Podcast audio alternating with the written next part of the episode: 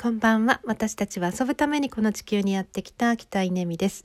えー、この土日はですね、名古屋にいたんですけど、なんかネットフリックス三昧してました。えー、っと、すごいサボってましたね。なんか、ダラダラダラダラ、ワイン飲んで、えー、ネットフリックス見て、ワイン飲んで、ネットフリックス見て、えー、明日からちょっと心を入れ直そうと思ってます。えーと、そんな中ですね実家に行ってあの父親と少し話をする時間があったんですけど、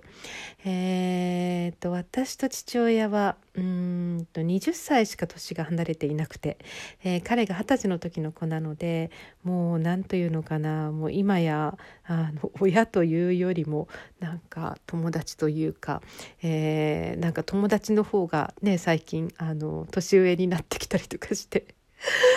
なんか変な感じなんですけどあのその父親がですねまだあの仕事してるんですよね。でえー、っと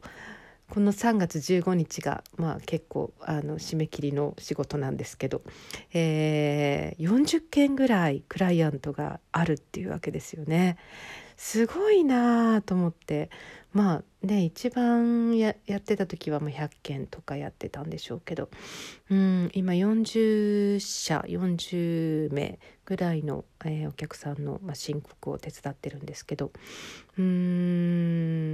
それでね何だろうなまあ3年ぐらい前にがんをあの患って、えー、抗がん剤が明日で終わるっていうなんかそんなハッピーな話もあって、えー、まあ、克服っていうんですかね、えー、したのかなと思って。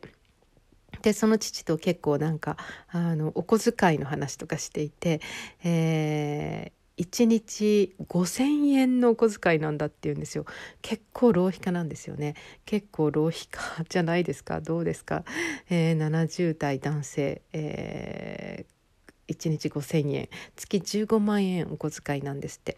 で、えー、とそれをねなんかお小遣い帳みたいなのにこうつけて、えーまあ、ほとんどが飲食費。それもあの、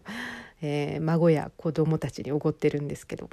うん、なんかそんなあのお小遣い帳とかも見せてくれてでもその分ちゃんと稼いでるんですよね偉いねってなんかそんな話をしてました。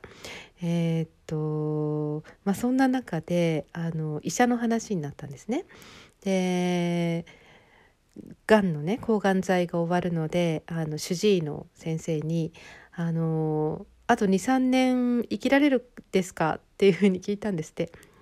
でそれに対するそのお医者さんのあの答えが素晴らしくてもう私思わずうなってしまったんですけどなんて答えられたと思います？まあ、がんの手術3年前と2年前ぐらい2回ぐらいしてるんですよね。で抗がん剤で、えー、なんかその治療も終わりかけた、まあ、70代男性特にあの元気元気で、えー、本人はでも心配なわけですよね。でお医者さんに「23年は生きられますか?」っていうふうにまあ聞いたと。そしたらねお客そのお医者さんが何て答えたか「1年は保証します」って言ったっていうんですよね。この言葉なかなか重たい言葉ですよね。なんだろう3年保証はできない。でも1年は保証します。すっごい明るい言葉にも見えるし気をつけてくださいよっていう、えー、まあ、そういう言葉にも聞こえるしうんなんか1年をすごい大事に生きてくださいっていうふうに私は聞こえたんですけどいやーなんか私も一緒に受け止めました。本当にパパとあの一緒に過ごせるの。ねあの今は元気なので、えー、心配ないですけれども、うん、でも1年かもしれないっていうふうに思いながら、えー、過ごす。